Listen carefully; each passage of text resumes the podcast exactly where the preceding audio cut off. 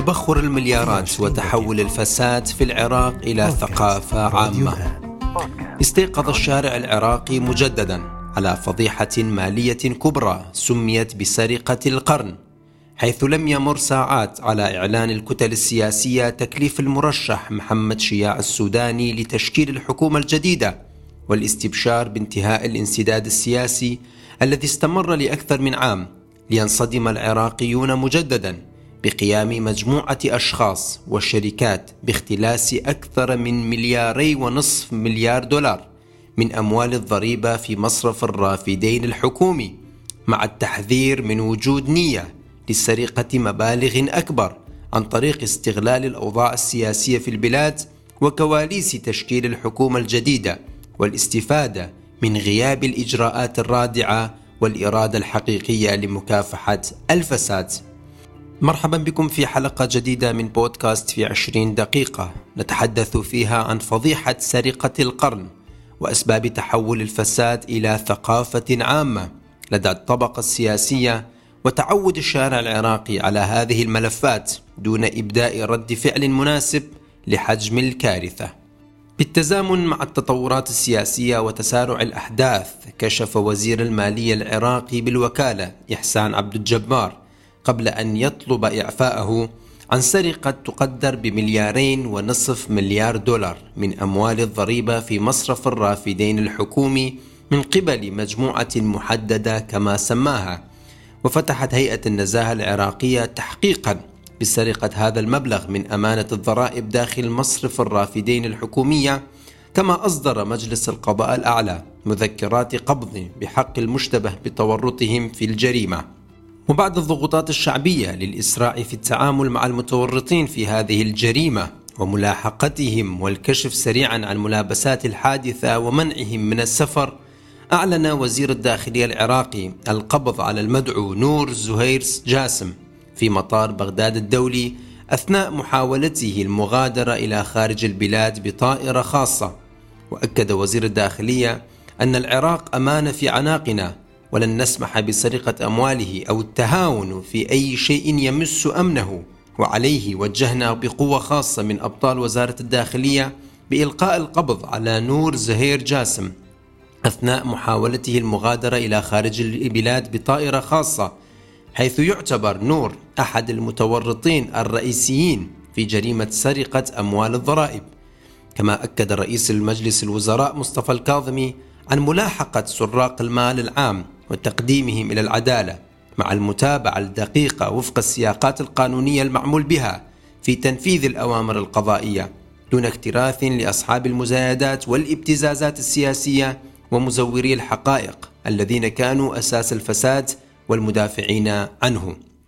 لم يتفاعل الشارع العراقي كثيرا مع الإجراءات الحكومية والقضائية لملاحقة الفاسدين حيث يشعر شريحة واسعة من العراقيين أن مشكلة الفساد ليست مشكلة فردية متعلقة ببعض الشخصيات السياسية أو رجال الأعمال أو شركات معينة بل هي مشكلة النظام السياسي القائم على أساس المحاصصة وتوزيع الحصص والمناصب والوزارات حسب الولاءات الحزبية وليس حسب الكفاءة والقدرة والجودة والإمكانية.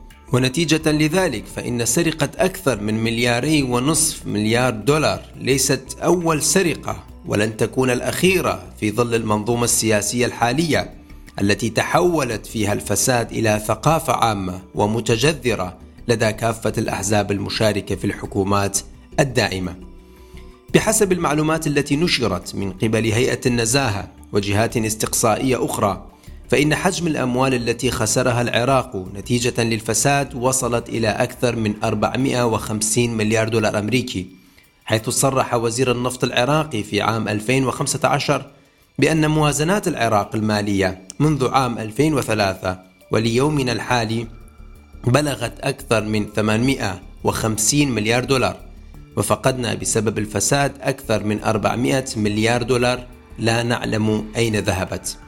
بينما في عام 2021 قال عضو لجنة النزاهة النيابية طه الدفاعي إن الأموال المهربة تقدر بين 300 إلى 350 مليار دولار في الأعوام التي أعقبت التدخل الأمريكي في العراق ما عدا الأموال التي هربت قبل ذلك. بينما ترى مؤسسة النهرين لدعم الشفافية في العراق أن الأموال المهربة من العراق أكثر من 500 مليار دولار.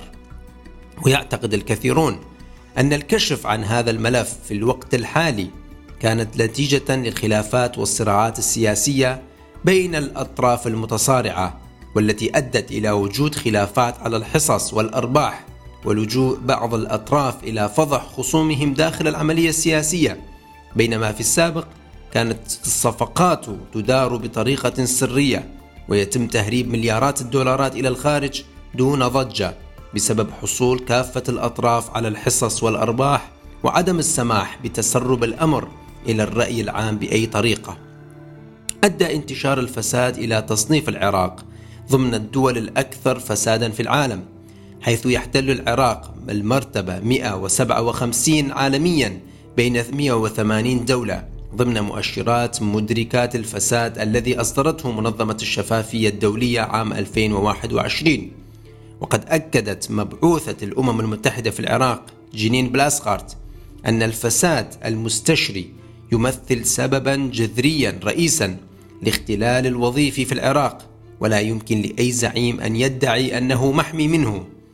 وللمزيد حول هذه المواضيع نتحدث مع الخبيرة الاقتصادية الدكتورة سلام سميسم ونسألها أولا كيف تحول الفساد إلى ظاهرة وثقافة سياسية متلازمة للدولة العراقية منذ 2003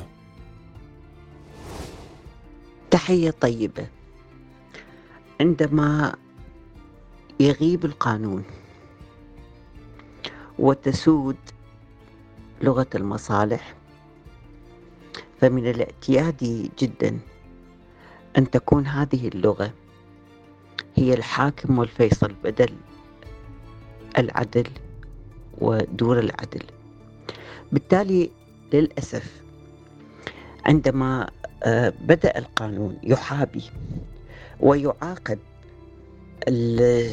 الشخص الضعيف الذي لا تسنده جهة سياسية ويغض البصر بل ويتسامح ويبرئ السياسيين وحتى إذا في أحسن الأحوال يصدر عليهم حكما فإنه يجعله مع وقف التنفيذ. عند ذاك يعلم الجميع وأولهم السياسيون أن الفساد له غطاء قانوني بمعنى أنه أصبح مباح قانونا لهم وغير مباح للآخرين. وهم ما يهمهم أنه مباح لهم وبالتالي هذا الغطاء القانوني تحول إلى ترس آه، يتمترس فيه الفاسدون ولا سيما أولئك المرتبطين بالعملية السياسية جميع رؤساء الحكومات تعهدوا بمحاربة الفساد وشكلوا لجان وهيئات لذلك بينما الفساد في تصاعد مستمر مع كل حكومة جديدة ما هي أسباب هذا التناقض برأيك؟ للأسف آه، المواطن العراقي الآن وحتى المتتبع أو الباحث لا يصدق أي سياسي. لماذا؟ لأنهم جميعا تعهدوا بمكافحة الفساد ولكن الجميع متورطون بعمليات الفساد.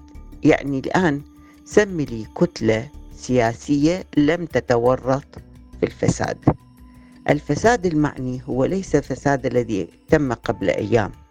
الفساد هو ما موجود في من تهريب أموال وهدر للمال العام والاستيلاء على المال العام والصفقات المشبوهة والتزوير وغيرها ونافذة بيع العملة وكل شيء من 2003 لحد الآن. فإذا آه، لا يمكن لأي شخص يأتي إلى منصب يعني يصنع فيه قرارا سواء كان هذا القرار اقتصاديا أم سياسيا أن ينجح ويحارب الفساد وهو جزء منه. لأن الكل آه، كل الكتل متورطة فبالتالي أي شخص يتورط أو يأتي من هذه الكتل لن يتمكن من مجابهة الفساد أو محاربتها أو محاربته لأنه هو جزء أصلا من هذه المنظومة وأخيرا كم سيصمد البلاد في ظل إصرار الطبقة السياسية على خلق طرق وأساليب جديدة لإفراغ خزينة الدولة بصورة منظمة بينما تزداد الإيرادات مع ارتفاع أسعار النفط وانتظار المواطن العراقي أن ينعكس هذه الزيادة بصورة إيجابية على الخدمات وعلى المستوى المعيشي العام للمواطنين. لا أجد صمودا. يعني آه، البلد آه، تهاوى بمعنى. الزراعة انتهت الصناعة انتهت. البلد يقوم على آه، المبدأ الريعي اللي هو يقوم على النفط. وبالتالي ليس هنالك من نجاح ابدا. فلا يصمد. هم الآن فقط يعتمدون على أسعار النفط وعلى مداخل المنافذ الحدودية. هذه إذا ما ذهبت سينهار ستنهار العملية السياسية.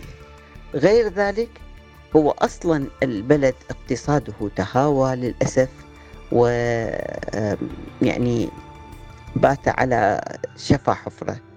آه، نحن الآن نعيش يعني انحدارا كبيرا في مجال الاجتماع في مجال التعليم في مجال الصحة والأكثر الما هو في مجال القانون حيث تراجع الدور القضائي لحماية المجتمع.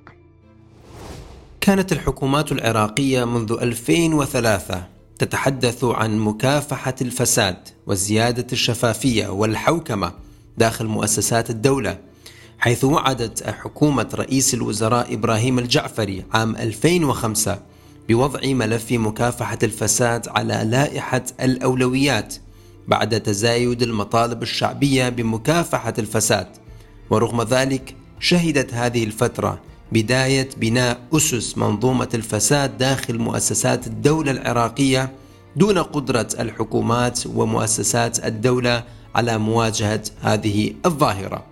أما في عهد رئيس الوزراء نور المالكي فقد كان يؤكد دائما على العمل على مكافحة الفساد وتضافر جهود المؤسسات المعنية مثل هيئة النزاهة وديوان الرقابة المالية ومكتب المفتش العام التي تولدت لديهم القدرة والكفاءة لوضع استراتيجية مهمة لمكافحة الفساد والحرص على تحقيق مصلحة الشعب والمواطن حسب تعبيره. كما كان يؤكد دائما على أن الأهم ليس عملية الردع بل عملية التربية وتعميم ثقافة مكافحة الفساد. إلا أن هذه الشعارات لم تتحول إلى إجراءات على أرض الواقع بل شهدت الدولة أضخم عملية تهريب الأموال وتبخر المليارات خلال فترة نور المالكي والتي شهدت فسادا في كافة مؤسسات الدولة وتراجعا وانهيارا واضحا على جميع المستويات ما أدى في النهاية إلى انهيار البلاد والدخول في أزمة سياسية واقتصادية وانتشار الإرهاب والفوضى نتيجة للسياسات الفاشلة والإجراءات الخاطئة للحكومة حينها. أما في عهد حكومة حيدر العبادي فتم رفع شعار واضح بأن الفساد أخطر من الإرهاب نتيجة لتسبب الفساد بانتشار الإرهاب والذي أدى إلى خسارة العراق لأكثر من 100 مليار دولار وتدمير العديد من المدن والمحافظات ونزوح ملايين المواطنين وتحول العراق إلى حاضنة للجماعات الإرهابية على مستوى المنطقة والعالم. وعلى الرغم من دعم المرجعية الدينية لإجراءات مكافحة الفساد ومطالبة المواطنين من حكومة العبادي باتخاذ إجراءات وخطوات حقيقية لمحاسبة الفاسدين وخاصة حيتان الفساد الكبيرة إلا أن الحكومة اتخذت إجراءات شكلية ولم تتجرأ على محاسبة العصابات المنظمة التي تقف وراء عمليات الفساد الكبيرة والصفقات الضخمة وسرقة مليارات الدولارات من خزينة الدولة نتيجة لقوة هذه الجماعات وضعف الدولة وغياب الشجاعة والإرادة السياسية الحقيقية لدى صناع القرار في البلاد. أما في حكومة عادل عبد المهدي الذي أعاد تفعيل المجلس الأعلى لمكافحة الفساد وحديثه المستمر عن أكثر من أربعين باب من أبواب الفساد داخل مؤسسات الدولة العراقية وحديثه أيضا عن ضرورة تطوير الجانب الاقتصادي ومواجهة التحديات التي تعرقل النهضة الاقتصادية في العراق في ظل توفر كافة الموارد التي تؤهل العراق لأن يكون دولة ناجحة اقتصادية متطورة إلا أن الوقائع على أرض الواقع كانت بخلاف البرنامج الحكومي وشعارات حكومة عبد المهدي حيث سيطرت الميليشيات والفصائل المسلحة الموالية لإيران على أغلب مفاصل الدولة العراقية وانتشروا بصورة أكبر في المنافذ الحدودية وفعلوا المكاتب الاقتصادية وزادت نسبة الفساد بصورة ملحوظة حيث قامت هذه الفصائل والميليشيات باستنزاف اقتصاد الدولة لتغذية نشاطاتها وأدى تفاقم الفساد في النهاية إلى خروج تظاهرات شعبية واندلاع الاحتجاجات التي سميت بحراك تشرين والتي نجحت في دفع الحكومة حينها إلى تقديم الاستقالة. وبعدها جاءت حكومة السيد مصطفى الكاظمي الذي قرر منذ البداية مواجهة الفساد بصورة مباشرة وعلن الكاظمي بنفسه المضي قدما في محاربة الفساد حتى لو كلفه ذلك إسقاط الحكومة. واعتبر الفساد تحديا كبيرا في العراق حيث أنه أدى في السابق إلى سقوط الموصل بيد تنظيم داعش الإرهابي عام 2014 بسبب المحسوبية والفساد وسوء الإدارة إضافة إلى مشاكل قطاع الكهرباء والقطاعات الأخرى بسبب انتشار الفساد. إلا أن هذه الحكومة أيضا لم تتخذ إجراءات حقيقية لمواجهة شبكات الفساد حيث أكد رئيس الوزراء قبل أسبوع أن الدولة تمتلك الكثير من هذه الملفات ولكنه لن يكشف عنها حرصا على العراق. وهذا يعني أن الكشف عن ملفات الفساد يتطلب قوة الدولة وشجاعة كبيرة وعدم الخضوع لتهديدات الأطراف السياسية المتورطة وخاصة بعد نجاح الفاسدين في سرقة ملياري ونصف مليار دولار من خزينة الدولة في ظل الحكومة الحالية والتي هناك أخبار تفيد باستحالة رجوعها في ظل النظام الحالي. يدفع العراقيون ثمن انتشار الفساد وتبخر مليارات الدولارات عن طريق فقدان الخدمات الأساسية وغياب الكهرباء والماء الصالح للشرب والطرق والوسائل الأخرى حيث يعاني المواطنون من تدهور القطاعات الرئيسية كالتعليم والصحة نتيجة لغياب المشاريع الحديثة والبنى التحتية والتي تزيد من أعباء ومشاكل المواطنين في دولة نفطية وغنية قادرة على التحول إلى دولة ناجحة على مستوى المنطقة والعالم في حال تم استغلال ثرواته بصورة جيدة وتحقيق الشفافية الكاملة فيما يتعلق بإيرادات الدولة العراقية. لم تتعلم الأحزاب السياسية الحالية في العراق من تجارب الماضي والآثار المدمرة للفساد وضياع الأموال وتأثيرها على الأجهزة الأمنية والعسكرية وعلى أداء الدولة العراقية وسمعة العراق على المستوى المحلي والإقليمي والدولي. وباتت تكرر نفس الأخطاء السابقة وتستعمل كل أدوات السلطة لنهب خزينة الدولة وتهريب الأموال بصورة أكبر. وهذا يعني احتمالية الانهيار مجددا ودفع العراق والعراقيين ثمن الأخطاء السياسية وجشع الأحزاب التي تقوم بنهب خزينة الدولة على حساب مستقبل العراقيين. إلى هنا ننتهي من حلقة هذا الأسبوع من بودكاست في عشرين دقيقة. تحدثنا فيها عن ظاهرة تبخر مليارات الدولارات والفساد الذي تحول إلى ثقافة عامة داخل العراق ونتائجها السلبية على حياة المواطنين. شكرا لكم لحسن الاستماع وإلى اللقاء في الحلقات القادمة.